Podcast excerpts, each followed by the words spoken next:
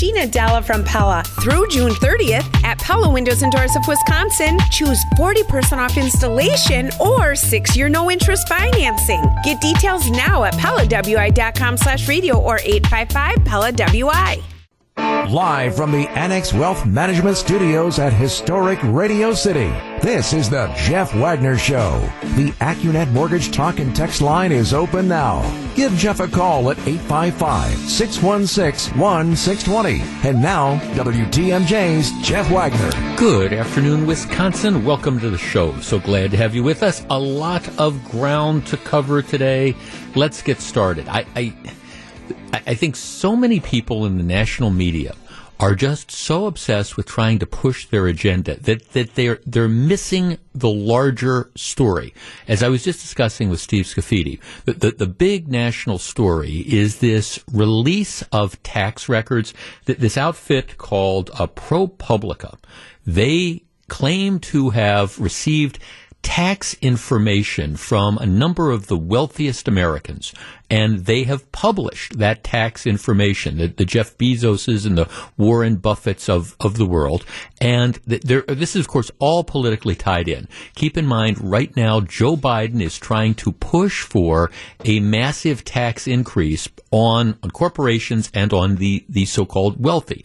And the argument is the wealthy do not pay their fair share. So coincidentally, right as this issue is coming to a head in Congress, mysteriously, all this private IRS tax tax information of wealthy Americans gets leaked to ProPublica and then it gets distributed to the Washington Post and the New York Times and they run breathless stories. I mean, I'm looking at, I've got a whole series of them in front of me. They run breathless story after breathless story about how the wealthy in America aren't are paying little in income taxes. And, and we'll we'll get to that in just a second. But here's the bigger point. This is a crime. And you're starting to see this. You know, we talked about another example of where this, this happened yesterday, where you had confidential security matters being leaked. it, it is a, it is a crime. Somebody with the access to IRS information leaked this for a political purpose. That that was the idea. Let's try to let's try to embarrass Republicans who aren't voting for a massive tax increase. Let's try to embarrass these wealthy people who supposedly aren't paying their quote unquote fair share of taxes. More on that in just a second. But let let's try to do this. So uh, presumably it came from somebody in the IRS, could have come from somebody, I guess, in the Justice Department who might have had access to that information. Uh, but but somebody violated a federal law in leaking this information. Now, the way it works in this country is there's no accountability for the media to, there's nothing that says that the media can't run with information that was obtained illegally as long as they weren't the ones that obtained it illegally. So in other words, if, if suddenly you're a reporter and you open up your inbox and wow, there's all these secret IRS documents, there's nothing that says you can't run with them as long as you weren't the one that was responsible for like hacking into the IRS websites. But regardless of how you feel about Jeff Bezos or Warren Buffett or any of these people. This, what should be scary about this is it could happen to anybody. I mean, let's say for whatever reasons, you know, you become, I don't know, the, the target, somebody at the IRS with access to this information just decides they don't like you. Maybe, maybe it's your neighbor or something like that. And, and now, so they say, well, here's what I'm going to do. I'm going to embarrass so and so. I'm going to release their information. That, that should trouble all of us that you have people who are just deciding that because they want to advance a particular political agenda, they're going to ignore the law, use IRS records, and then try to embarrass people. And to me, that's that's sort of the, the story. This is the IRS scandal that, that's out there. It's the fact that apparently, you know, you have employees who are willing to break the law knowing that there's going to be very little consequence as long as they can advance a political agenda. So that's that's my big take on this. That's the real story to me that, that's out there. All right. Then there's the other aspect of it. Oh, the wealthy aren't paying their share of taxes, which brings up the argument that I guess it's time to have again. In this country, we do not tax wealth. We tax income.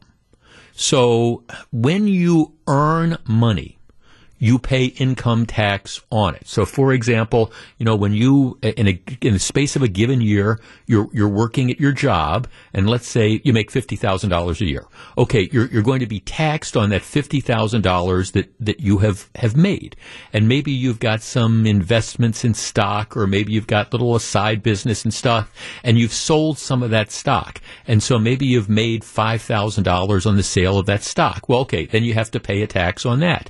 Maybe if you're um, drawing, let's say you're 63 years old, so you're you're um, supplementing your income. You're still working, you're still making that 50 grand a year, but you're supplementing your income by taking money out of your 401k. All right. So let's say you take another $50,000 out of your 401k. You pay taxes on, on that $50,000 that you've taken out. You pay tax on the income you have earned. You do not pay tax on your wealth. So if if you have a house that's worth two hundred and fifty thousand dollars, well, you, you pay tax on the income if you're using income to pay off the mortgage, but you don't get taxed on the value of your house. All right. When you sell your house, if you've made a profit, depending on how big the profit is, you, you might have to pay tax on your capital gains. You know, the, the, the money you made between what you sold it for and what you paid for it. But we tax income. We do not tax wealth. And the reason for that, the thinking is, well, you know, you, you've already paid tax once on your income. So if I've paid tax on that $50,000 I was making and I use that as the down payment to, to my house, right? It, it's not fair to tax me on the value of the house every year because the, the money that I paid into it, well, that, that went, I've already paid tax on it. It was after tax money that I used to pay for the house.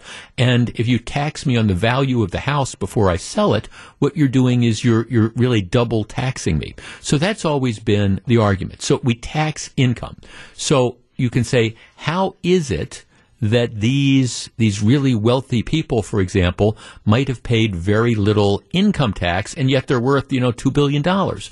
Well, it's because in general they're paying tax on the income, the amount that they're taking out of their assets to live on every year, but they're not being taxed on the fact that they they've got you know houses worth you know uh, four or five or six hundred thousand or a million or two million dollars.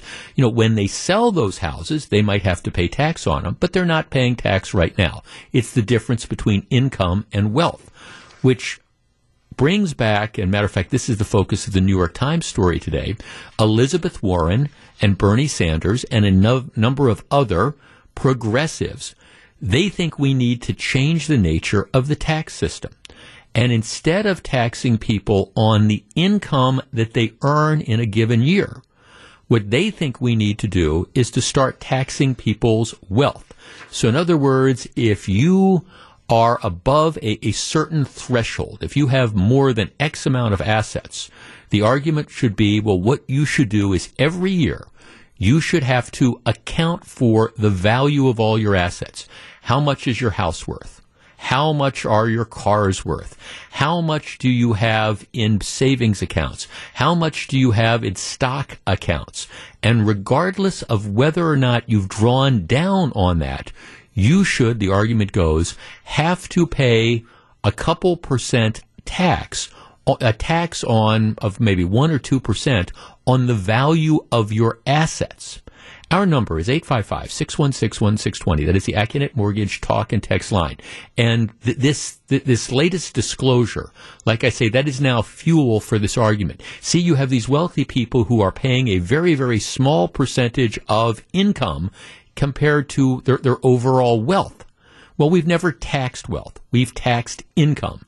And Bernie Sanders, and Elizabeth Warren and a number of other progressives say we that's got to change. We have to go after these mega rich people. We have to figure out ways to get more tax from them, and the easiest way to do that is require them to report the value of their assets every year, and we'll tax that year after year after year. 855-616-1620, that's the Accunet Mortgage Talk and Text line. I think that's crazy. We discuss. Welcome back to Jeff Wagner on WTMJ. 855-616-1620, which is the Accunet Mortgage Talk and Text line. Jeff, I'm a CPA. I'm trying to get through to the IRS. I'm trying to get through to the IRS on the phone. It's next to impossible right now. Good to know that they have time to publish tax returns for rich people, but not time to answer the phone for CPAs and taxpayers trying to get their tax notices dealt with. Well, I mean, clearly this was, this leak came from somebody in the IRS and, and you don't know whether it was a low level minion or whether it was somebody high up who was trying to advance the progressive agenda. Let's try to let's try to make this case that you have all these wealthy people that aren't paying their quote unquote fair share of taxes. So let's leak this private dot. Let, us commit felonies by leaking this information, and, and nobody's going to care because the headline isn't going to be the criminal activity that led to the leak. It's going to be, oh my gosh, some of these rich people, they're as a percentage of their overall income, they're not paying tax. Uh, or at least what some people would describe as sufficient tax, which, by the way, isn't it's it's not a, a surprise if you don't realize income, you know, you, you, don't pay tax on that. If you buy stock for $100, in the most simple example, you pay, you've already, you've paid tax on the money that you've used to buy that, that, that hundred dollars worth of stock. So, you know, you probably, probably cost you maybe $120 for that hundred dollars. You've already paid tax on that. You don't pay any more tax until you sell the stock. And if you sell the stock for 200 bucks and you bought it for 100, then, you know, you've realized the gain of $100, then you pay tax on that. That's just, that's how it's always worked. And I would argue that's how it, it should continue to work. Somebody says, okay, Jeff, well, you know, in your perfect world, what would you do? You know, and, and my, my, perfect world is I wouldn't change anything. Now, maybe you can, can tinker with the edges and you can change the marginal tax rates and you can argue, you know, should the capital gains rate be this as opposed to that? But do I think that we should start taxing wealth in this country and requiring people to account for the value of their property every year. Number one, I don't think that's practical. But number two, I, I don't think that's right. Number three, if you do that, I think it will absolutely kill investment in this country. Um, because people will try to figure out ways to then avoid it. 855 616 1620. Let's start with Gene in Milwaukee. Gene, good afternoon. Good afternoon. Um, actually, that kind of a tax, wealth tax, has been in effect in the state of Florida up until just a few years ago, and they call it an intangible tax. Uh, Jeff, I think I don't have enough smarts to do research on uh, its demise, but uh, that's what it was called, and I certainly would not like to see that kind of thing come in. I think you, uh, the more your income is, the more your tax should yeah. be. Maybe the rates the ranges should change, but uh, intangible tax or wealth tax that's not nothing not something new. Well, right, and, and right, and it's no, and it's it's been kicked around for a while in different places, and of course, you know, I mean, how do you decide on on what the value of something is? I mean, th- let's be honest here. This is all about a redistribution of wealth. This is about the Bernie Sanders and the Elizabeth Warrens of the world thinking that people who have money have too much money and thinking that what we need to do is we need to take some of that money from those people who have more than they need and don't deserve what they have and figure out a way to get it to other people who are arguably more deserving of it. Well, the problem with this is, first of all, how do you how do you accurately define, you know, what something is worth every year and, and, and what's going to happen? I mean, if the value of somebody's property goes down, now recently stuff's been going up, but does it go down? If it goes down in the course of a year, do, do you give those people rebates? I mean, look, we have always based this country's taxation policies essentially on the income that you make. You pay tax with that. You pay tax on your income. You pay tax on gains and value that you've realized. And, and that's, and again, I'm, I'm with you, Gene. If you want to have an argument that, okay, we need to increase the capital gains rate or whatever, I mean, you can have that argument. And, and the question is, at what point in time does it become confiscatory? But all right, you have that discussion. But this idea that people every year should have to sit down and assess all the value of their assets and then pay a tax on that. Don't buy it. 855 616 1620. Jacqueline in New Berlin, you're on WTMJ. Hi. Hi. Um, I'm I'm, I, I'm calling because I'm part of that group of people who saved my whole lifetime because I don't have a pension and I, you know I don't have I can't I know I can't live on Social Security, so I actually have a couple of million dollars for my husband and for me to live on. Mm-hmm. And when you think about, you know, if you draw down five percent a year, um, mm-hmm. that's a hundred thousand dollars a year. It makes me a responsible person for saving and for not putting myself in a position where I have to depend on the public to support me. And that also could, and, and in yeah. terms of the corpus of money, when I'm very old, at some point I'm going to and in order not to put myself on the county and at the taxpayer's expense, I'm going to have to start burning that, the the principal. Yep. So the thing is that whenever they come up with plans like this and they talk about quote unquote millionaires, they include people like me. And all I'm doing is being responsible. I saved and I went without a lot of things in my life to make myself right. um, the the child of the greatest generation, people who did this routinely. And so the thing is that it never turns out the way they say it's going to be. Like they're just going to go after the people who are billionaires. They're going after me too. And all I did was be responsible. Well, oh, no, no, Jacqueline. You're not responsible. What you are is somebody who is one of the unjustified rich who have all these assets who are, aren't, aren't paying your fair share of taxes. But you're, you're and I, am saying that tongue in cheek, of course, because you're, you're exactly right. You, you, let's say, let's say you own your home and, and maybe you own it free and clear because you you responsible with that, well, that would be an asset that would be taxed. Well, Jacqueline's not paying tax on the value of her house, so we've got to tax her on on that. And then we've got because she's only drawing down X percent. Well, she's got a couple million dollars that are sitting there. Well, we've got to tax that as well. You're exactly right. You are going to be punished for being a responsible person and saving all those years. Well, thank you, because I need to have agree with me. Other people think I'm a millionaire, and all I am is a person who probably never see that money to go below. I'll just end up needing that money for living expenses and eventually for very high medical expenses. Yeah, right, exactly. No, th- thanks for call. And you know, I have a text that makes the same point that you just made, Jacqueline. Just what society needs: more incentive for people to not save money for retirement. Right. That that is exactly it. You carry this to its logical extreme, and what you are talking about is punishing people for, uh, again, being responsible. Let's say that you're one of those folks early on. You know, let, let's say that one of your folk, you're one of those people that back in your 20s or your 30s, you decided, here's what I'm going to do. I'm going to start maxing out my uh, my retirement savings. I, am to I'm going to go without, like Jacqueline was talking about. I'm going to max out. If I can put in seven grand, uh, it's fine. If I can put in twenty grand, if I get catch up, whatever, I'm putting as much money as I possibly can into my my retirement savings, knowing that I am going to live off this, and I'm going to have to draw it down. And when I draw it down, I'm I'm going to have to pay a tax on it. Nobody is arguing that. You always pay tax on the income. So whatever it is, you pay tax on that income. But yeah, what you talk about a disincentive to try to save for retirement. If we say, all right, we want you to save, but if you build up a decent nest egg, you know, you, you go without for you know two or three decades. And next thing you know you turn around and hey you've got a couple million dollars sitting in that account. Well you know you're not one of the evil rich. You know should you be taxed on all that? And look i understand jacqueline isn't jeff bezos. Okay i, I understand that. But it is the principle that is the same. So two issues here. First of all this this old canard about you know people not paying their fair share. Well the, the truth is you know, depending on what you think a fair share is, it really kind of all depends, I guess, on, on whether it's you that's in that pot or, or not.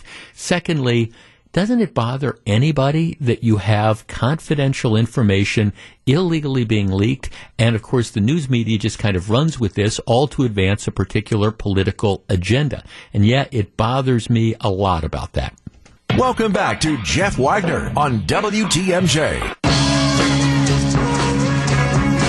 Jeff, I was under the understanding that income tax records were a matter of public record. Was I wrong? Yes, uh, you are most certainly wrong. No, tax records are are confidential. IRS records are extremely private. When I was in the U.S. Attorney's Office, you, I, I can't tell you if you wanted to get somebody's tax records. Let's say I was investigating drug dealers, for example, and you saw how the drug dealers were living and you know there was no viable source of income and we wanted to see okay how much are they reporting to the IRS I cannot tell you how difficult and how many hoops it was that you had to jump through to get permission. This is a federal prosecutor investigating criminal activity. I can't tell you how many hoops that you had to jump through to find that out. So no no this this IRS leak was clearly illegal. Everybody understands it. It's just that some people don't care about it Back for more. Here's WTMJ's Jeff Wagner. Just a couple final thoughts on what we were talking about before the wealth tax. Number of fascinating uh, texts. Jeff, my wife and I are in the same boat as your caller, Jacqueline. We have assets of over one and a half million dollars. We worked 45 years to prepare for retirement. Sometimes I'm tempted to cash out, pay the taxes, move to Belize. That's from Art. Just head on head on down to Belize. Jeff, you're bringing forward a very important suspect subject. Taxing on wealth is extremely unfair. Jeff, I understand that people think Jeff Bezos is an enemy, but you know he and others like him took entrepreneurial risks, and now he has their reward. For the record, I'm in the same spot as your caller, Jacqueline. Uh, Jeff, the other thing people need to realize is most people, or at least many people, are equity rich. Um, they they would need to sell assets to pay for new taxes, which then leads to a lowering of the value of these assets as they flood the market. Yeah, I mean, what if all of a sudden? Well, it's the same thing as a as, as a property tax. You know, the, the asset tax, if you include the value of somebody's house, that's the same thing as the property tax is now in many respects. So if um, just imagine if you're one of these retirees, you um, are are living on income, your you know whatever your Social Security and your pension if you've got it, and then you're drawing down your retirement savings, but you, you're living in a nice house. Now the house is paid for, but all of a sudden, you know, you're going to have to pay a double tax because we've got to count the value of that house. Well, you're going to have to draw, you know, you're, you're going to have to draw more out of your retirement account to try to pay for that. Now this is all wealth redistribution, nothing more, nothing less. Uh, before we, we move on to the police topic, I, I did I want to offer a comment. I, I, say this every time one of these stories comes up, and I say it as my, my humble way of trying to offer some advice to politicians, public figures, celebrities, whatever, um, when it comes to trying to make certain comparisons.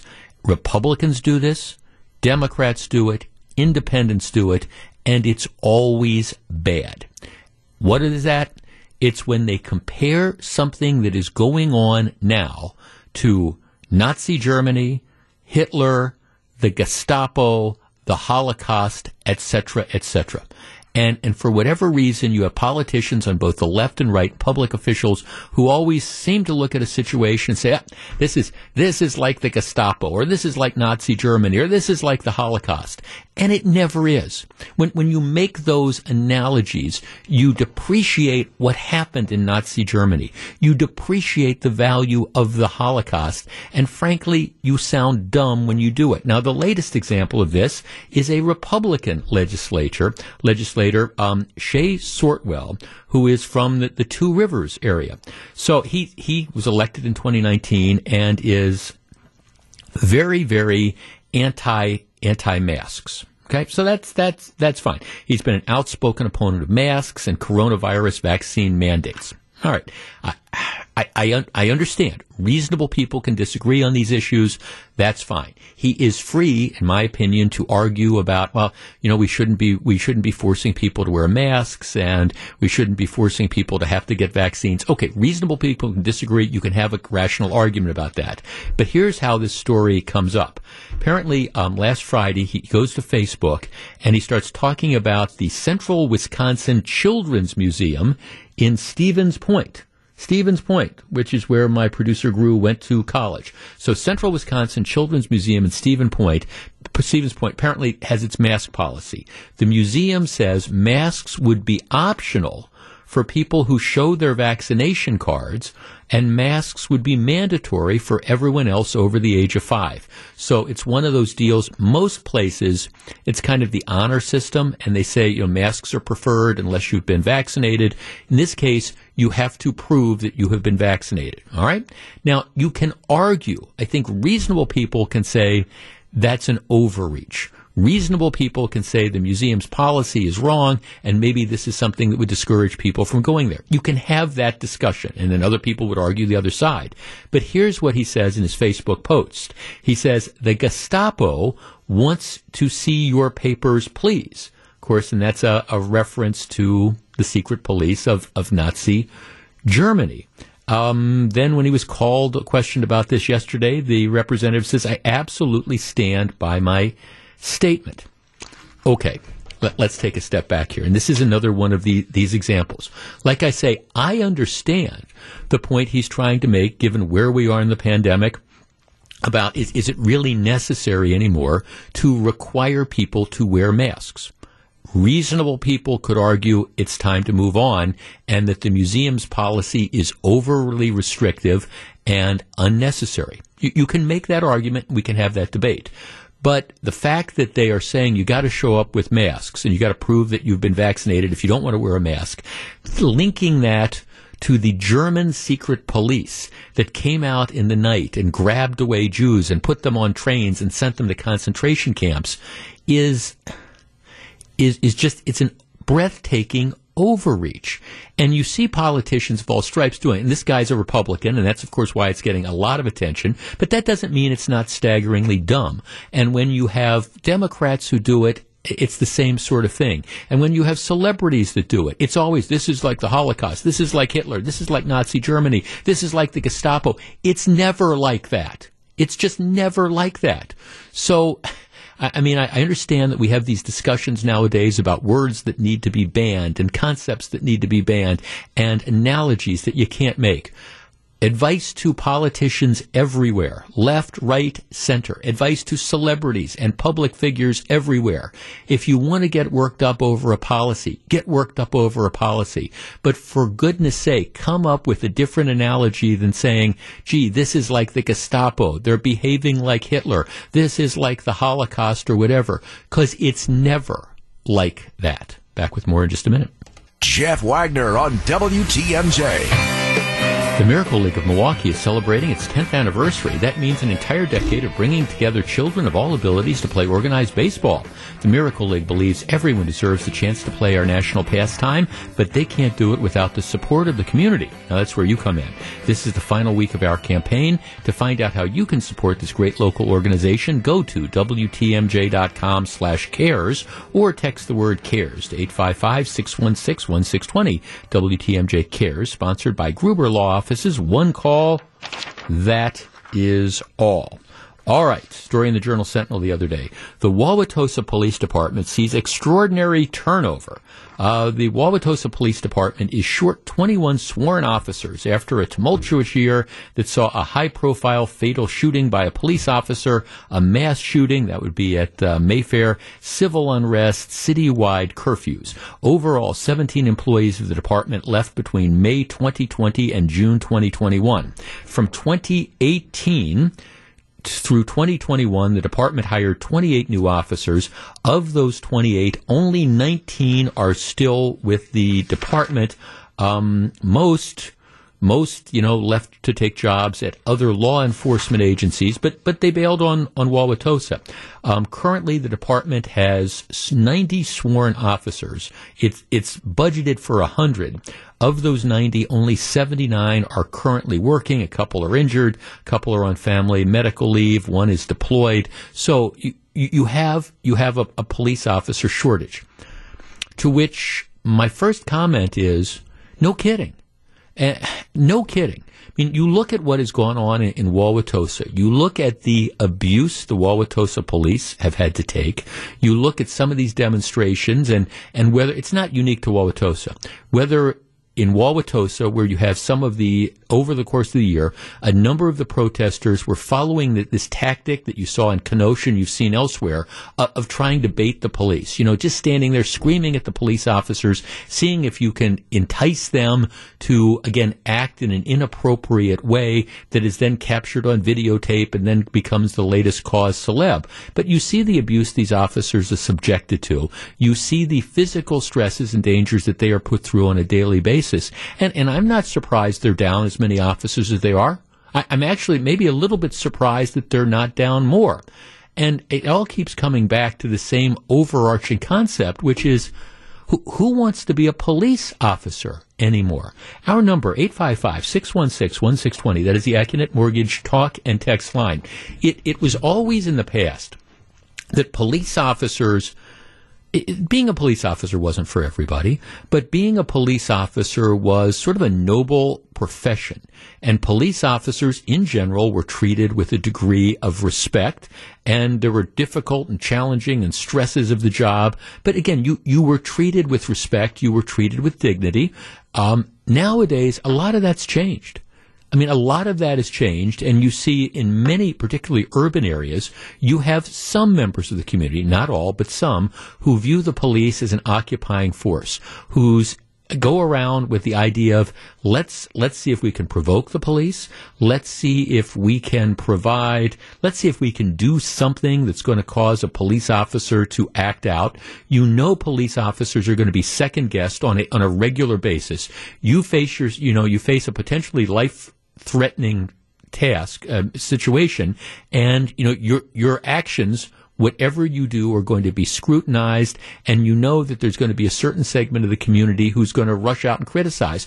Look at what happened in Minneapolis a couple days ago. You have a, a fugitive who's a subject of a state, local, federal uh, task force operation. He gets in a shootout with U.S. Marshals, and without knowing any of the facts at all, immediately you have dozens and dozens of the usual suspects who come out and riot. Our number is 855 616 1620. That's the Accunet Mortgage talk and text line. Who wants to be a police officer nowadays? And if we're going to have that next generation of police officers, don't we need to do more to try to support our police? Which isn't saying that you don't criticize a police officer when they've made a mistake or you don't prosecute a police officer when they've committed a crime. But right now, I mean, would you encourage your kid to go into law enforcement? Would you encourage your grandkid to go into law enforcement? 855 616 1620. We discuss.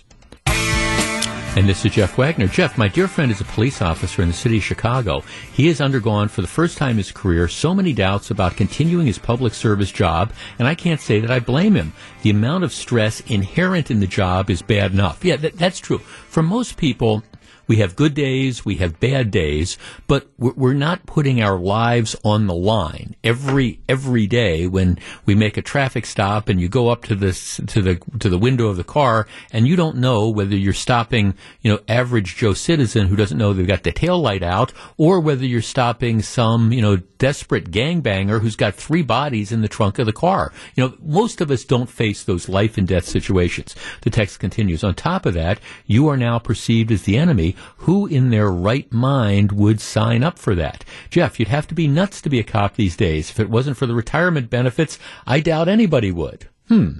David in Madison. David, thanks for waiting. Good afternoon. Hi. Hi um, so my son, um, my son is going to graduate next year with a degree in criminal justice. Um, now, with that degree, he can do multiple things. I mean, he could go into the FBI, he could go into um, uh, all sorts of things with with mm-hmm. that. But one thing he is considering is he's looking to go to the police academy um, after he graduates and be a police officer, and then move up the ranks through through that. Right. Um, when I when after he graduates, I'm going to strongly encourage him not to go to any large community, anything like Milwaukee or Wauwatosa, I would want him to look at the community and see if if they have a community that will have his back. Because why why would you want to work in Milwaukee? As a police officer when there is no support for you. Right, and and, and, and then and then and then any other major urban area, Minneapolis, or can you imagine being a cop in Portland nowadays, or, or Chicago, any of these these major cities? Yeah, you raise an interesting point. No, thank, th- thanks for calling, David, and, and kudos to your son. Okay, to, to give you an idea on the perspective of some people, I want to share verbatim a tweet that I just got, a text that I just got. Jeff, the police have squandered nearly all the goodwill they earned after September 11th. That would be September 11th, 2001. Way too many officers lie, steal, and brutalize people. These so-called good cops stand by and do nothing and don't condemn because of peer pressure. The police made the bed in which they must now lie. All right. Way too many officers lie, steal, and brutalize people. Now, I, I think that is an incredibly, an incredibly dumb statement. But I mean, people have it. I mean, I recognize it is the opinion that some people have that cops are, are all, either all cops are bad or most cops are, are bad. They are this occupying force. The world would be better off without police officers. I understand there is that attitude that's out there. I, I don't share it, but it's also that same attitude that contributes to this notion of why does anybody want to get involved if there's people out there that think like that? And especially if you have talented young men and women who have different choices. I mean, yes, there are, there are advantages of being a police officer, but, you know, how, how do you recruit people? I mean, how do you recruit the best and the brightest if that's the environment that they're going to move into and they're going to be viewed by members of the community as folks who lie, steal, brutalize people. And even if you're not one of the people that do that, you stand by and watch while your colleagues do. Kind of frustrating. Live from the Annex Wealth Management Studios at historic Radio City, this is the Jeff Wagner Show. And now, WTMJ's Jeff Wagner. Good afternoon, Wisconsin. Welcome back to the show. Mike Spalding, before you leave, do you remember the first like radio newscast you did, either professionally or when you were in school? I mean, do, do you remember? I do you remember that? Yeah, yes. Okay, now let me ask you honestly, okay? Were you any good No. or no? right. Was it painful to listen to?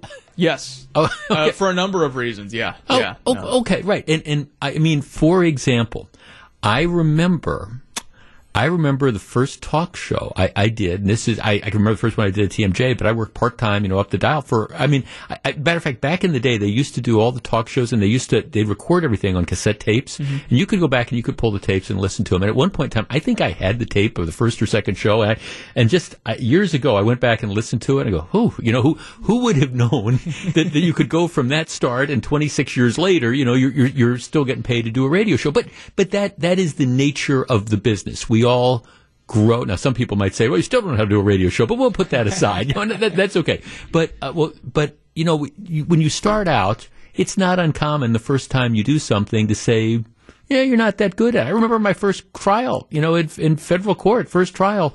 A hundred trials later, I was a lot better than that that first trial. We just normally in the beginning, you know, you, you there's a learning curve, right? Yep. All right, I bring this up because I was listening to some of the commentary about the practice yesterday with Jordan Love, and I was listening to a number of commentators just saying how he sucked yesterday. I mean, that oh, he was awful. He just he was terrible. He overthrew this guy. He underthrew this guy. He just looked awful.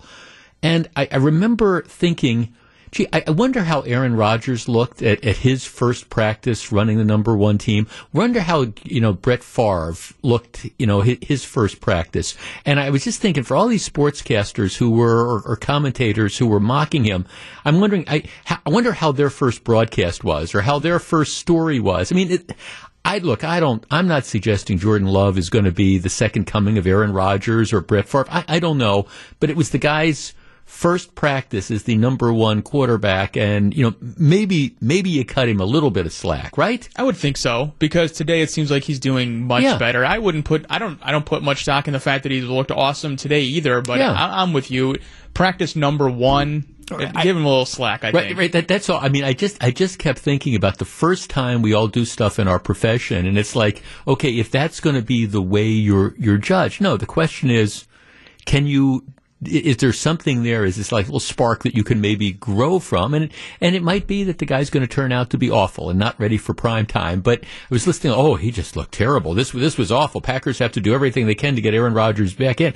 Well, okay, may, maybe they're a better team with Aaron Rodgers than without him if he wants to play. But I mean, give the guy a break for goodness sakes, right? Yeah, and for anyone who's concerned, I would say uh, check Twitter out this afternoon because he's been slinging it apparently amazingly this Yeah. afternoon. So you know, I look Right. number one time. It's going to be tough. Right. We we had there were there were people in your career who gave you a chance after the first newscast. There were Somehow. people and there were people in my career who gave me a chance after the first talk show. And my guess is for most of you, there was probably somebody who who said, "Okay, well, it was kind of a rough first day, but come on back tomorrow and we'll see how it turns out." Let let's let's do that with Jordan Love. And if three years from now, you know, he he's been the Packers quarterback and they can't win a game and he sucks, that that's okay. Then you can say that, but not the first practice, not the first. It's not even training camp for goodness sakes. So, all right, just, just now see, I, you would have thrown that whole bit off there, Mike, if you had said, "No, I was, I just knocked it out of the box that first time." out," You know, it, it was a Murrow Award winning number one first time I cracked the mic. Absolutely. All right. Well, thanks for playing along. Okay, there, there, there's a story in the uh, there, there's a national story that I just I, I have to I, I just absolutely love because it, it's I love it when law enforcement gets creative, and this is the story about this global sting operation that was run by the FBI in coordination with a number of other agencies across the world. One of See, as I was talking about earlier, um, one of the reasons this cryptocurrency, this electronic currency, is so popular is because it's difficult to trace. That's why the cyberware criminals, when they want a ransom for, you know, doing, undoing whatever they've done to a business's computer system, they, they don't want it in cash because cash is traceable. I mean, there, there's ways you got to put cash in a bank account, and then you got to figure out a way to get it out of that bank account. So they want cyber currency because they figure it's going to be more difficult to trace. Well, not as much anymore. But that, that's the whole idea. You want to remain anonymous. There are a number of these encrypted websites that are out there. And by encrypted, I, I mean there are these communication sites that promise you that you're, nobody's going to be able to access your communications, that, that governments aren't going to be able to hack into them, that you're going to be able to chat in complete privacy. And what you have to do is you have to pay a premium for this. And these, a lot of these encrypted websites, they're, they're the purview of, of criminals because the criminals need to figure out a way to communicate. So you go to some of these encrypted websites where, you know, the information you're going to put up there, it's going to disappear right away and, and nobody's going to be able to trace you, unlike like a lot of the regular websites that are there. So here's what happens. The FBI starts this sting operation and they create their own encrypted communication service. They call it Anom, A-N-O-M, Anom. And, and what they do is they, they invite people who want to use the, the Secret Service to, to, you know, access this. But instead of this being a, a group of people who are just, um, I, I don't know, trying to make money from the anonymous service. This is really law enforcement. And what they find is they have hundreds of, of criminals that, that go on and start messaging about all this different criminal activity that they're getting ready to engage in. Money laundering and drug smuggling and all these different sorts of things. And they're discussing their plans. The bad guys are discussing their plans on what they think is the secret service that nobody's going to be able to track down which would be all well and good except this service is being run by the FBI and so um, 800 arrests, 16 countries, more than 8 tons of cocaine seized, 22 tons of marijuana, 2 tons of synthetic drugs, couple hundred firearms, luxury vehicles, over $48 million in various currency, more than 150 threats to human life were also disrupted, all because they do the sting operation and the criminals, they're, they're thinking that, hey, we're really smart. Nobody's going to be able to track this down, not realizing that they're on a government sponsored website. It's just, I love, I love, I love, I love ideas like this. It's creative and it also plants the idea to criminals in the future that, you know, when, when you're going on these websites, You know, you, you never, you, you might think it's going to be protected, but you never know exactly is what, what's going to happen. And again, sometimes with criminals, you got to work real hard to catch them. Sometimes it's sort of easy. I always tell the story back when I was chasing drug dealers. We're, we're doing a search warrant. We're in a drug dealer's house. All right. We're, we're seizing guns and drugs and things like that. The phone rings and one of the DEA agents answers the phone. And I, am going to paraphrase the conversation, but the voice on the other end of the phone says, John there? And the DEA agent says, Well, John's not here right now. Who's calling? And the guy says, Well, this is this this is Frankie. Oh, well, what can I do for you, Frankie? And then Frankie says, Well, I'm I'm looking to buy a quarter pound of cocaine or whatever the thing was. Um, you know, I, you know, I, am looking for a quarter pound. You know, uh, can, can you help me out? To which the DEA agent then says, "Sure." So you, you know, you you tell me. You know, John's not here, but I, I can I can help you out. You you tell me where should we, we should meet, and then they have this exchange back and forth. The guy says, "Okay, I'm going to be on the corner of so and so and so and so," and so then 15 11 minutes later, we drive by. there's a guy with a Mr. Coffee box full of cash just waiting. And it's like, hey, you, are you, you Frankie? Yeah. You John? Yeah. Good. Here.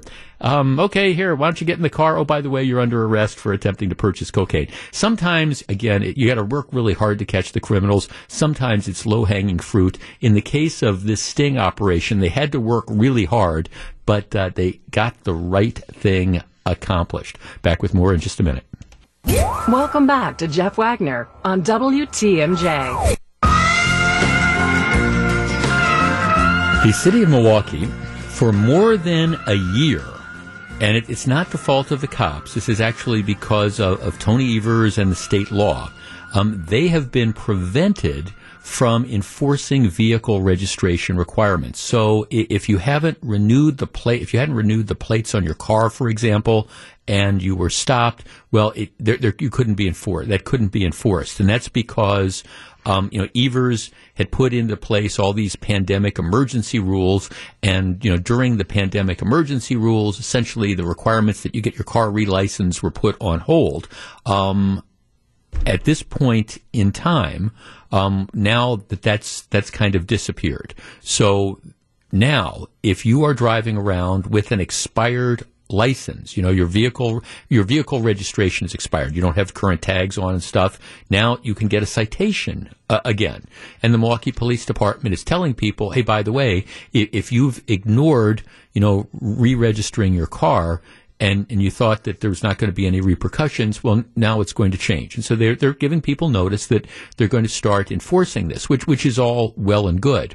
My question though is, how far do you go with this? Now, now hear me out. One of the huge problems I, I think we have is you, you've got a huge problem with car theft. You've got a huge problem with reckless driving. You've got a huge problem with people who are driving cars without licenses or with expired licenses or whatever. So all that contributes to the overall quality of life. But part of that, I think, is also due to people who just decide that they're they're not going to register their cars. And in many cases, there's all sorts of reasons why they're not going to register their car. They don't want to have to have insurance on the car, for example. Maybe they don't have a driver's license, so they can't get insurance, so that leads them to not register their car. But people are driving around without their car registrations um, being up to date. So what what do we do about this? Now I I understand that, that people can make a mistake. And, and look, nobody's perfect, and I understand that notice that you get from the DMV can get lost in the mail, or you send your check in and that can get lost in the mail, or you just kind of forget about this. So I understand that there's all sorts of reasons why somebody might not get their car re-registered. Right? The question becomes, what do you do about that? And after Here's what I would, and this is what I really want to talk about. All right, let's say you get stopped. Your your you have your registration expired. Right? You get a ticket for the registration being expired, or you get a warning, or, or whatever. Hey, sir, you know your registration's expired. You've got to get it done. Thirty days later, you get stopped, and it turns out that your registration is still expired. So it's not a question of you know not knowing you had a deal. You've been stopped. You're already in the system. You've gotten a warning or you've gotten a ticket, and you haven't done anything about it. Our number is 855-616-1620. That's the Accunet Mortgage talk and text line. Is that the time we should be able to impound cars and just take them away until such a time as somebody does do what they're supposed to do, which is get their car registered. 855-616-1620. My answer, my answer is yes. I think the way we've got to start enforcing this isn't just to give out tickets, which may or may not get paid. I think not having your car registered is a big deal. And I think that if you've been stopped once, you've gotten a warning or a ticket, and you don't get it done in 30 days and you get stopped again, at that point in time, I think it's time to just tow away that car and keep the car until such a time as you're able to demonstrate that you've paid the registration fees and go from there. 855 616 1620. Is that too harsh? We discuss. Back to take your calls. Here's WTMJ's Jeff Wagner. 855-616-1620. Jeff, you're 100% correct. I'm tired of doing the right thing and watching slackers get away with everything. Uh, and I'm just saying that, look, we, for the last year, we've suspended, thanks to, again, the, the rules and the emergency orders that the governor put in place, they suspended requiring people to re-register their cars, even though all you had to do was write out the check, put it in the mail. It really wasn't a COVID thing. You didn't have to go down to the DMV and get it. Didn't have to interact. But okay, that that's all well and good. Well, that's all over now. So the Milwaukee police are saying, hey, you know, we're going to start issuing citations. Well, that that's all well and good, but I, I don't think that's enough. I, I think it's a quality of life sort of thing. And I think if you really want to start getting a handle on reckless driving and things like that, um, requiring making sure that people have insurance, one of the things is if your car's not registered, uh, you know, uh, okay, you get stopped. You get a ticket, you get a warning, but then you get stopped 15 days later, 30 days later, or whatever. That car's still not registered. I'm saying tow it, impound it. It's gone until you do the right thing. I don't think that's too much to ask. Let's start with John on the north side. John, good afternoon. Good afternoon. What do you think? Yes, you're you're you're totally right. I mean, hey, look, everybody got to follow the law, and then it's against the law not to have a registered car. That's just just plain as that. If you don't have that, you don't have insurance, and you, you got to have insurance. That's against the law. Yep. You just take the car, and, and, and until they got you know until they can afford it. They got cell phones, they got cable TV. You know, if you can't register that car in 30 days after being warned, then then call the tow truck. yes, I, I agree. And get and and my my guess is, John, I guarantee you, if you you know you you call the tow truck, you impound that car, and my guess is in two days, suddenly that car is going to be registered because people are going to want to get it back. And if they if it's not registered, yeah. it's because something there's something else going on, and and maybe it's not their car or whatever. But yeah, the the rest of us, guys like you and me, John, that that that pay the pay the money, get the car registered, put those stickers on we're chumps. There's all these other people that are apparently driving around and they're not concerned at all with driving without registrations. You're right. You're right. They need to, they need to get it registered, and then it's going to cost them more money. Yeah. If their car is impound, you know, you, they ain't going to just give you that car. You got to show proof right. that you got insurance when you take it off of the off of the. So, yep. so they just have to be, you know, hey. Get them, uh, do it right. Do it right. Thanks for calling. That's exactly right. You know, do it, do it right. Um, Jeff, why are we giving people a pass when registering cars? My son had to renew his license last summer during the height of the pandemic. It took five minutes online. He had his new license within a week. People spend more time on Uber Eats. I think this is ridiculous. Well, that's, and, and again, that's, that was part of the whole thing with this emergency stuff that we put everything on hold and we said, well, it's too much to expect people in a pandemic to, I don't know, take that form and fill it out or go online or send in the check. It was too much and we, we can't expect people to actually go to the DMV and do that stuff. Okay. All right. That, that was, that was the rule. That was the rule in the pandemic, but the pandemic is largely over. But, you know, regardless of, of that, if you're going to be driving around, you've got to have your car that's registered. And again, I understand that there might be mistakes, there might be, be easy oversights and all, but you get X amount of time, and then to me, it's one strike and you're out. You get caught, you get that warning, you get the ticket, and then that's got to become a priority. And if you don't, the car is going to be towed. And if that means, oh, this is unfortunate, and gee, you're going to have to scramble to figure out where you get the money to pay the money to get the, the car out of the impound or whatever, too bad. That, that's, that's your problem. You could have avoided the whole thing if you had just registered the car when the registration was up. This is Jeff Wagner on WTMJ. Jeff, if the policy you're talking about was in place, I might not have been hit by a guy with no license, no title, no insurance. He wanted to settle like gentlemen and not call the police. I'll bet he did. All right. So yesterday afternoon, after the program, um, a friend of mine had called up and we hadn't seen each other in a few days, and so we decided let, let, let's go get a let, us go get a beer.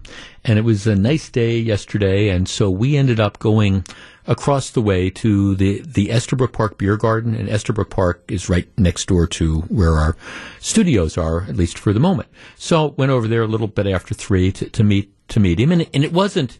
You know, so we, we go up and we, we each get our beer and um, go to go to sit down, and, and it wasn't particularly crowded, but I, I mean there were some people there for a Tuesday afternoon. I'd say maybe I, um, maybe a dozen or, or so, but it's three o'clock in the afternoon. You know what I mean? In fact, I asked the guy that was, you know, working there, I said, you know, have you been busy? And he said, well, yeah, we, he said, weekends in particular, we, we get busy. And so that, that's fine. So we get our beers and, and we go sit down. And I'm kind of looking at the makeup of the crowd. And I, I said a dozen, may, maybe closer to 20 people, because there was a table of, six or eight people that were a few tables away from us, and there was another table of about six. Then there were a couple people that were scattered throughout the beer garden. Here's what I what I noticed. I now this is it's outside, so we're, we're sitting outside. It's a warm summer day. I would guess that about at least fifty percent of the people who were sitting at the beer garden were wearing masks and and and I mean I, I, mean I mean I mean really wearing wearing the masks and it wasn't even like you know people would do to get around this at the Brewers game where you'd kind of like have the mask around your chin and have a glass of beer in your hand. I mean there were people they they, they were serious mask wearers and you know, I mean the the only time that they would take the mask down was literally to take a sip of beer and then put the mask back up again. Now I'm I, I'm not I, I, just, I thought this was an interesting observation because as somebody who has been vaccinated and who's had COVID, I, am over the masks. And, and if, if the if the rule if the business says you got to wear a mask to come in here, and I really want to go into the business, I mean I'll, I'll, wear the mask. I'll follow the rules. But otherwise, if it's if it's mask optional, I, am past. I'm I'm over the masks because as somebody who is vaccinated again, I, I'm not I, am not going to give it to you and I'm not going to get it again from you as a practical matter. But I was struck by the fact that in this outdoor environment, and, and, we're not even talking indoors in a restaurant or anything like that. We're not talking about indoors in a in a small retail establishment. We're talking about outdoors on an 85 degree humid Tuesday afternoon at the local beer garden, you've got about like half the people that are wearing masks. Our number, 855-616-1620. That is the Accunet Mortgage Talk and Text line. And, and don't misunderstand me here. I, I mean, I, I don't care. People can do whatever they want. You know, if, if you, you, if you want to wear a mask and a hazmat outfit and, you know, all sorts of other stuff, that, that's okay with me. I, I don't, I don't care. That's, that's a decision that you're making. It doesn't affect me. But I was surprised by that many people in an outdoor environment still choosing to wear masks. And by the way, they were, it, it wasn't like they were all strangers. I mean, these were, I mean, I, I, can't say it might not have been two, two separate families that were there, but there, there were, it, it was people that knew each other. It's not like you've got people that are, I don't know, going to American Family Field and there's 40,000 people and you're sitting with a bunch of strangers. They were at they were at tables where they were with people that were either family or, or friends. 855-616-1620. That's the Accunet Mortgage Talk and Text line. I just, I, I guess I was a little bit surprised.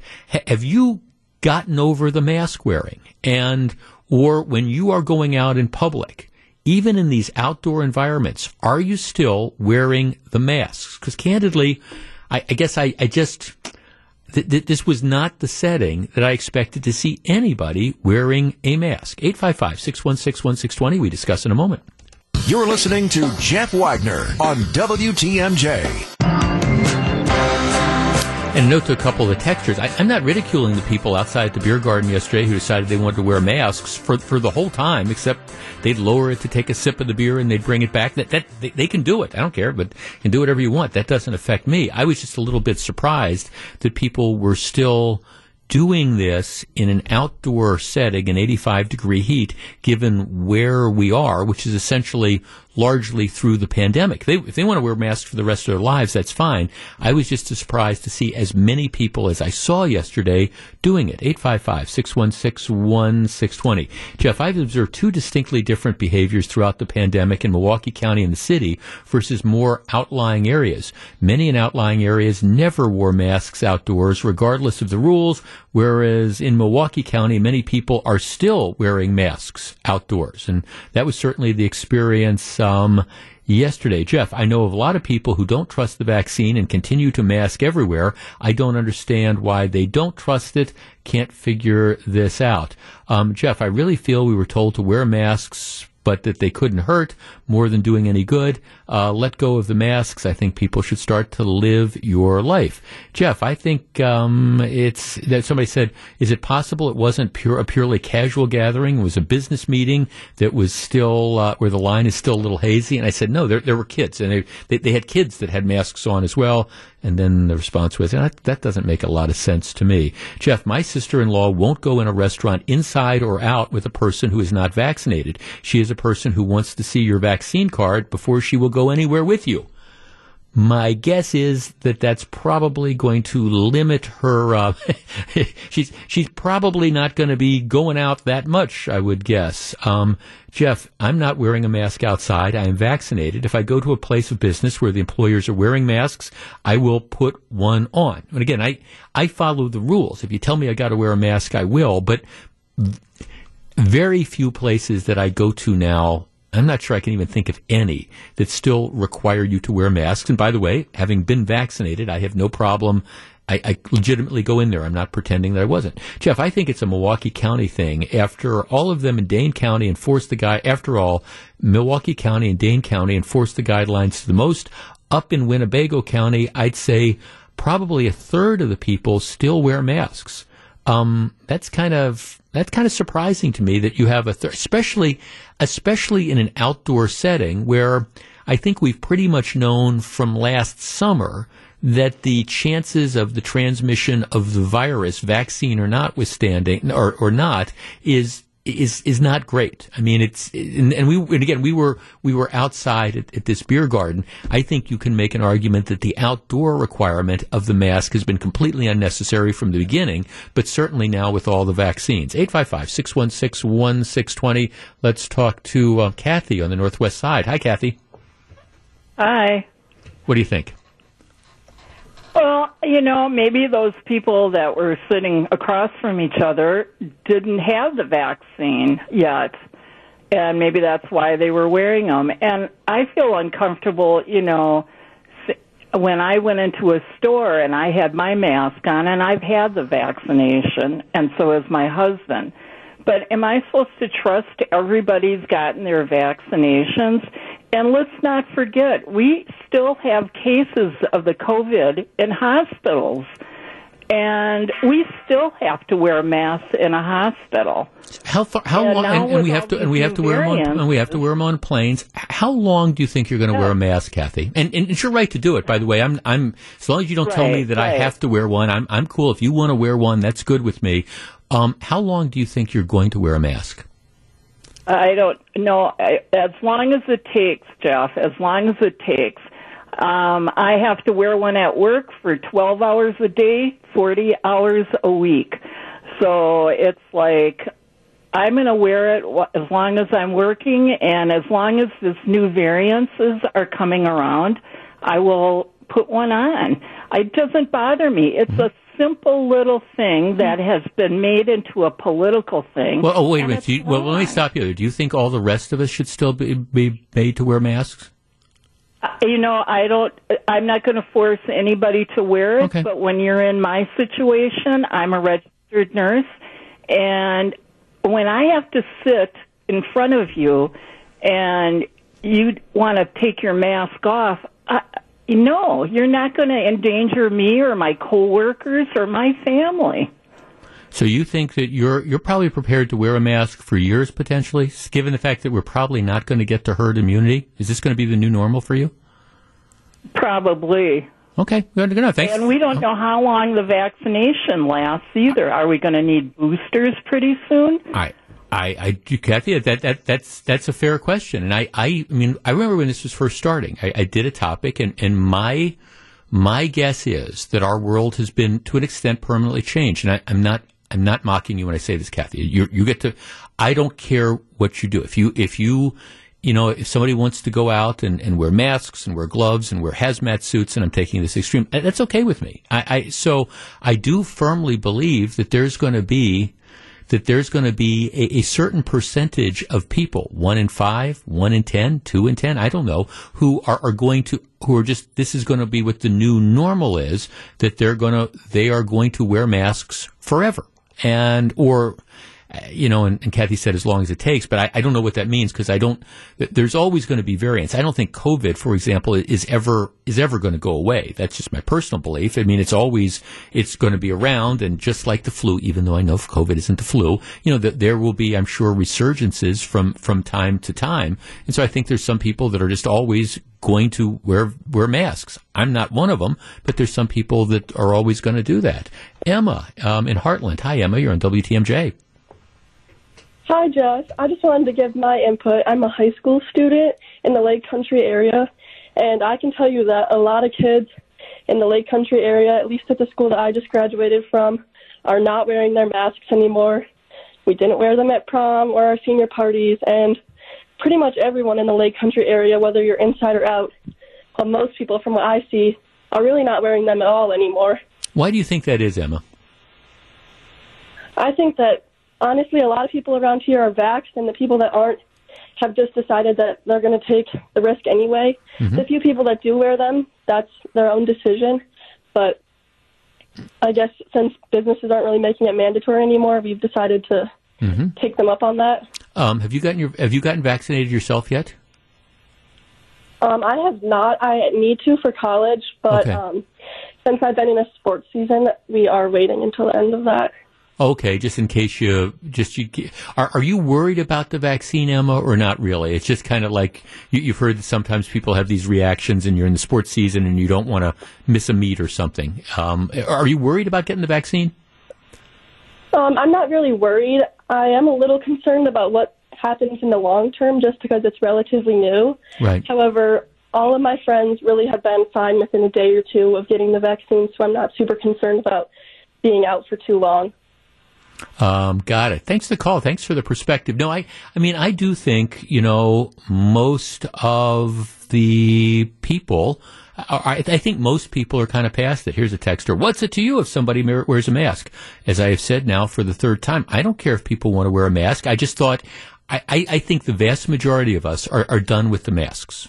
And, um, and so, I mean, I don't care if you want to wear a mask. I just thought it was interesting, again, being in an outside environment yesterday where I saw such a high percentage of people who were still continuing to wear the masks, despite the fact, like I say, that in the outdoor environment, even the most like hardcore, we got to be safe folks, I think would agree that it's pretty much a, an agreement that in the outdoor setting to begin with, before you have the vaccines, before you have the CDC guidance, in an outdoor setting, the likelihood of the COVID, uh, of getting COVID from somebody was always dramatically less. I mean, that's what we've known from the beginning. And now in the post vaccine world, you still have what I saw was a goodly number of people that were continuing to wear the masks. I, I think my general sense is I, I, thought that that was it was sort of an abnormal situation where I was yesterday. My guess is if I would go to beer gardens throughout this area, I would not see that high a percentage of people. But it's it's nothing to me as long as you don't expect me to wear a mask. I don't. Um, I don't care. Jeff, um, I had COVID. I will not get the vaccine. I am done with the um, mask thing. Um, Jeff, in spite of your words, you are coming very close to mask shaming. Well, that's not. Well, look, if if you're uncomfortable with that, that that's your problem. I mean, it's I, I've accepted the reality, like I say, that for moving forward, there are going to be all sorts of people who are going to wear masks for the rest of their life. Not like unlike if you used to go to Las Vegas and you could see a number of people who were um, from from China, for example, and, and we're wearing we're wearing wearing masks is just a common thing, and so you know that that's just what they do, and so that's I think that you're going to see a certain percentage of that moving forward. I think for most of us, it's not a question of mask shaming. I don't look down on people who are wearing the, the masks. I just think. I thought it was an int- it was interesting because I think most of us are, are ready to ditch the masks. And most of us, in fact, have ditched the masks. Um, Jeff, I have had COVID. Um, I don't think I'm uh, I'm done with the mask thing as well. Um, Jeff, I am. It's a then they have a political thing. It's a Democrat thing. The Republicans aren't vaccinated and aren't mask aren't mask wearers. The Democrats are vaccinated and still do um, people on neither side trust the science. So I don't know if it's a Republican or a Democrat thing. Trust me, I know lots of Republicans who are in fact vaccinated. I'm one of them. All right, back with more in just a minute. This is Jeff Wagner.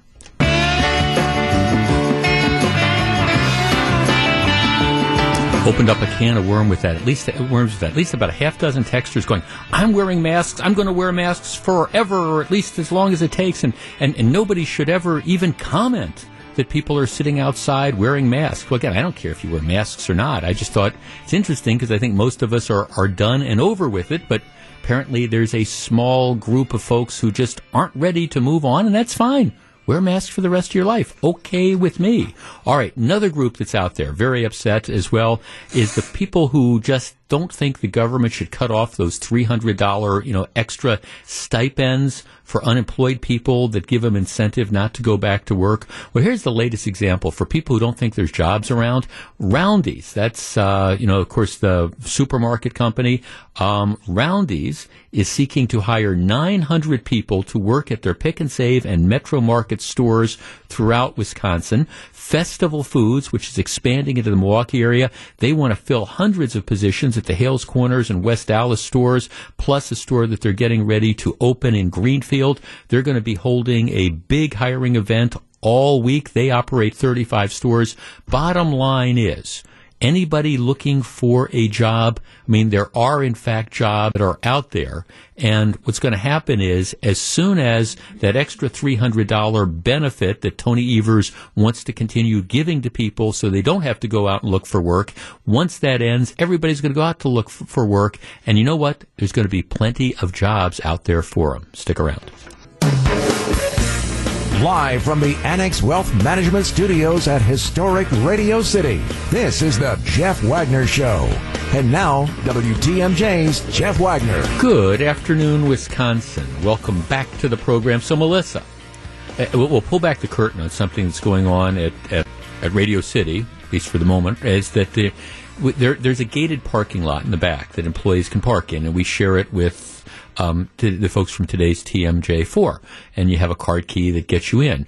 Um, over the last couple days, last week and this week, they've been resurfacing the parking lot. So what they do, what they've done is they, they've done it in a couple installments, and so like last week they they, they had half or probably two thirds of the parking lot blocked off. Um, and then th- this this today is the rest of it. But there's there's not enough parking spaces go around, and so if there's not a space for you to park, you can park across the street at the uh, like the Piggly Wiggly parking can, lot. yes. Right. Okay. So that that's what's that that's all the background that's going on. Now I have been fortunate because when it is it's the time I come in, there's always Mhm. been a spot in the lot, so I have not had to go across the Piggly Wiggly because you park at the Piggly Wiggly, then you got to walk across Capitol Drive, and you take your life. You into do. your own You take your life into your own hands. You're, uh, you know, you carry your coffee in one hand, you have your purse in the other, and you're dodging traffic, and you're just. I, I said it's like Frogger. It's like, a, like I'm going to get hit at some point here. It's not good. Not a good feeling. Right. Okay, so that that's the so there, there's incentive to want to park in the back, and like I say, I've been lucky this week because it, it must just be the time that I'm coming in. Like today, there was one spot left in the, the area, so I, I parked there. So I'm so I'm not dealing with the.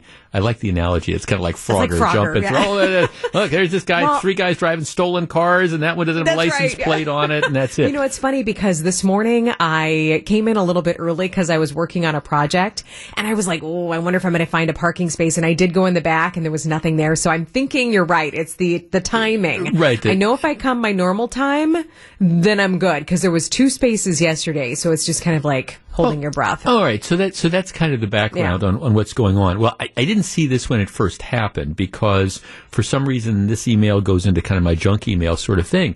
But a few minutes back, I, I look across the way and my producer is gone, and instead we have our executive producer who's sitting there like answering the phones, and I'm going. Why is huh, Nick what- there? What you know what what what what has happened? And well, okay, as, as we try to unravel this, there is a there's an email that came out at 1.35 in the afternoon from uh, the the lady that works at the front desk, and the email says, "Good afternoon." See, they're always so polite. That's so nice. Good afternoon. If you drive a blue Hyundai, then with the license plate, we need you to move your vehicle. Well, now it all comes together because apparently the one person that drives the blue Hyundai around here would be the man who produces the show today and always grew. So, wh- where did you park that got the company wide email sent out? I parked in the corner. No. What, what do you mean the corner? I, I I don't know. I parked somewhere where I couldn't park, so I had to move the car. I okay. Did you know, did you know that you were parking somewhere where you weren't supposed to park when you did it? No, no. I mean, I I, I felt like I was kind of near the end. I, I don't I don't know. Into the line. Oh, okay, so you weren't being an intentional scofflaw. You you thought that you thought that this might be a space. That's your story, and you're going to stick to it. Uh, yeah, I mean, I wasn't completely aligned with all the other cars, but I mean, you I know what? I, I I feel for you. I if I, there would have been a spot this morning, I would have tried to sneak my car in there. I get it. what's happening here? Are we trying to shame me on on the Oh, air right, about right. what's happened? Right. fir- First of all, it's like mask shaming. You know, people. Oh, you were making fun of people who were at the Estabrook Park yesterday wearing masks. No, I was just curious as to whether or not you were an intentional rules violator or whether this was kind of something inadvertent. And you're saying it was inadvertent. It's okay to break the rules sometimes. You're saying it was inadvertent. I Yeah, it's accept okay. that. It's all good. All right. yeah.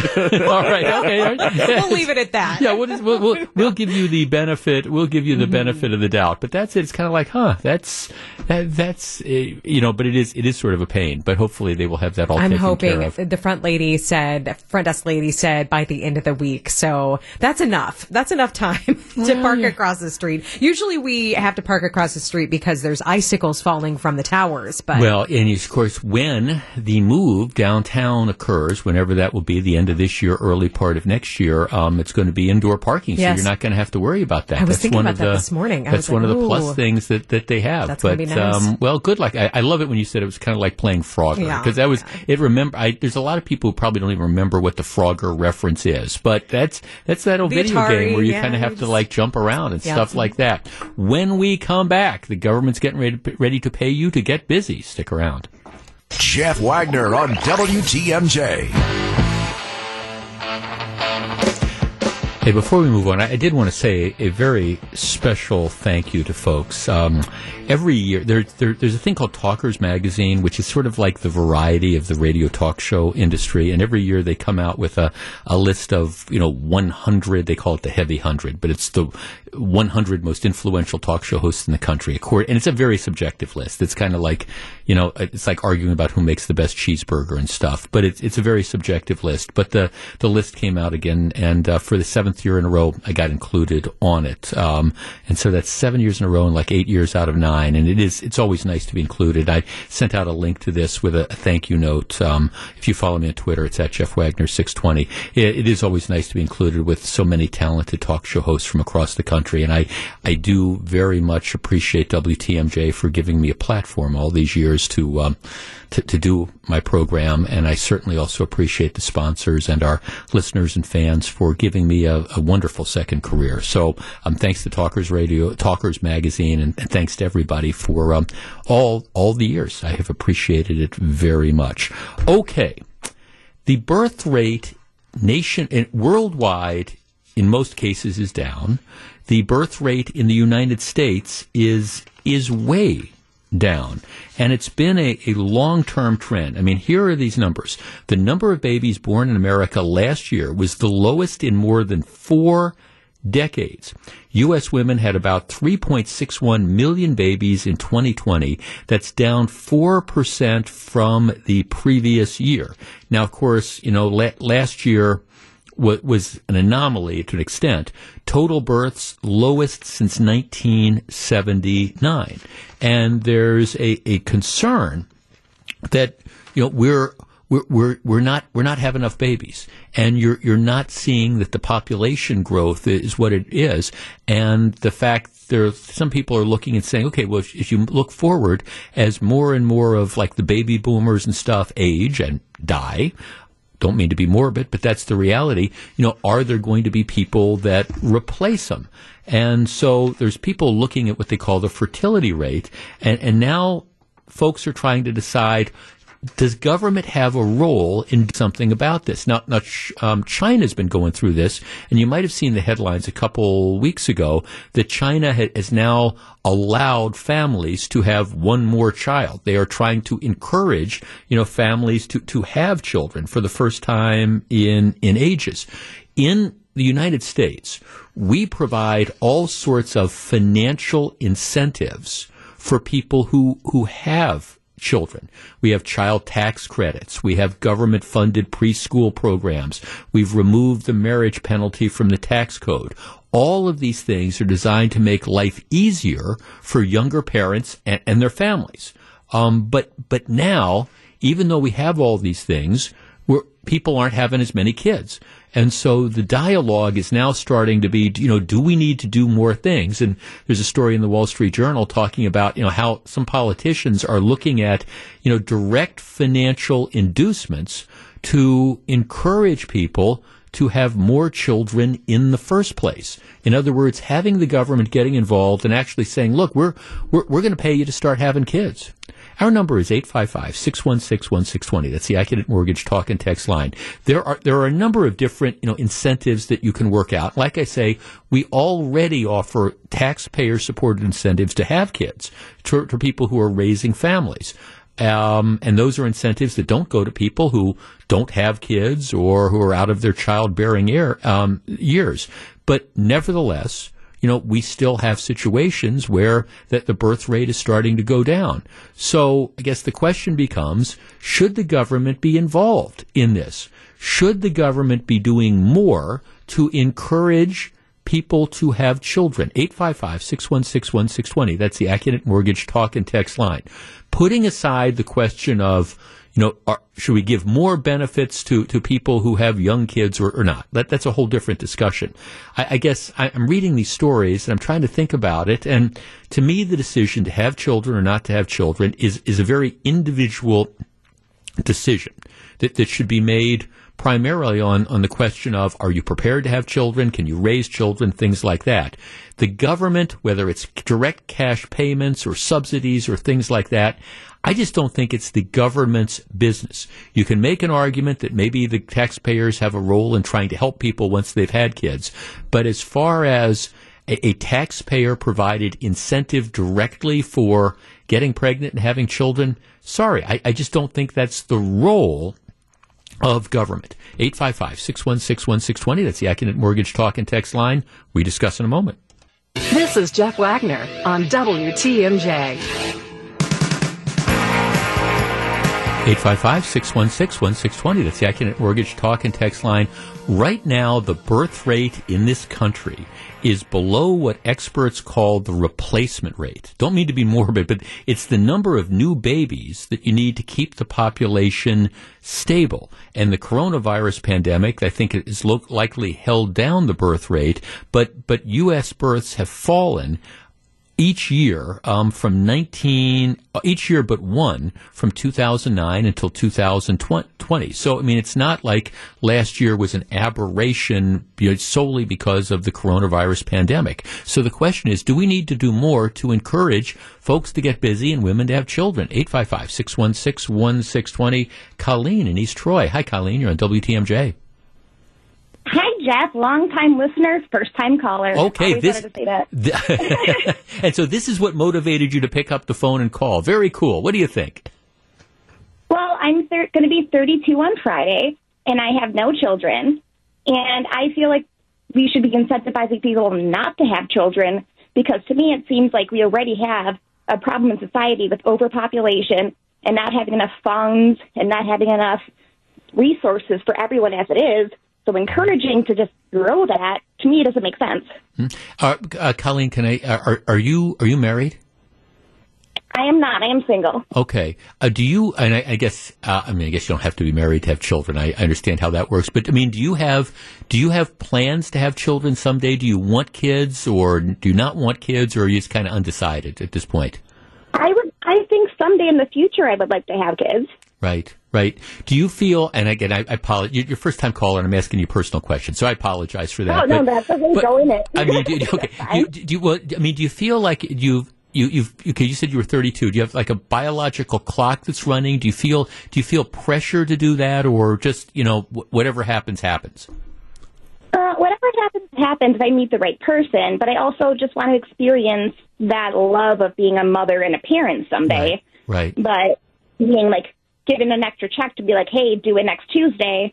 That's, that doesn't really encourage me to do so. Well, well, right, and see, uh, you know, that's and and I guess and and the, the other thing, Colleen, is I wonder about Colleen. You're my favorite call today. I got to tell you, the the other we, we, we had we had Emma, we had the high school girl from Hartland. She was kind of cute, but uh, I the- did. I heard, I heard that, and I appreciated having the younger and female audience call in. I really appreciated that perspective. Yeah, it, that's. Uh, but I guess you know it, it's one of those things. I, I think that I think that the decision to have children is a very very. It's a very very personal one, and there's lots of factors that go into it. And and I'm not sure that from a society perspective, you know, just just essentially paying people to to produce children. I'm not sure that's the best situation. I don't think it's good. I don't think it's good to necessarily be saying to people, "Hey, you might not be ready for kids, but we're we're going to give you money or we're going to give you this to have kids." I'm not sure that's the best environment to have kids brought up in. No, exactly. And and there are, albeit some people out there that probably shouldn't have kids. So if they're given this option, they might procreate and Yeah. you know not. That's probably not the best thing to do. Oh, okay. Well, Colleen, you I tell you what, it, it's been a pleasure talking to you. You call back sometime, okay? I will, Jeff. Thank you so Okay, much. It's great to hear you and be live for once. Thanks for the call. What, what a great call! I just, uh, it, but you, you, you just absolutely kind of love that that perspective that's out there. Again, see, there's, I mean, there are people out there who believe that what we've done is we've already given too many incentives for people to. Um, we, we've already had too many incentives. We, we reward people for, for having children too much now, with, with the whether it's the tax credits and things like that, and that's unfair to the people that don't have children or the people that are past their childbearing age. You know, that that's a whole nother conversation that's out there. But we've we've always had programs to try to uh, again encourage the development of families and things of the like. But but the idea of taking it this next step forward and saying what we have to do is we have to like pay off people in order to encourage them to have kids. I just I, I I'm not there. Don't buy it. But but yet that's going to be one of the pushes that is out there. Anyhow, it's it's it's interesting. I mean, the other question, and Colleen just touched on that, is is whether or not a declining birth rate is necessarily a, a bad thing. Um, and, and she, you know, touched on it. She said, okay, you, you live in this planet that has, you know, these limited resources and things like that. Is, is it necessarily the worst thing that you, you don't have like a huge population growth? Now, obviously you need a, a- certain, you, you, you don't want populations to die out. But I'm not saying we're like that. Plus, times change. I mean, I, I think, you know, I had a text here from somebody saying, well, my wife and I, we're in our early 30s. We'd have kids. We've got these huge student loans. We don't feel we're financially ready for it. I mean, I think there was, uh, you know, 30, 40 years ago, 50 years ago, there was, I mean, the, the typical thing was you you marry your high school sweetheart, you you get married, you have kids early. That that's I think changed. I think you know there's a lot more two career families. I think there's a lot more people that are out there waiting until they get more established in their their lives, saying, okay, look, I mean, maybe we, we want to have children, um, like a caller was saying, you know, I want to experience that sort of thing, but there's other aspects of life that I want to experience too before we make that step. I just think it's part of this natural evolution that people are having children later in life. That means by definition, in some cases, they're probably going to end up having fewer children, but they're all making their decision. I think this is an area where the government is best staying out of it. All right, when we come back, we're going to find out what John, Melissa, and Greg have on their minds for Wisconsin's afternoon news. Stick around.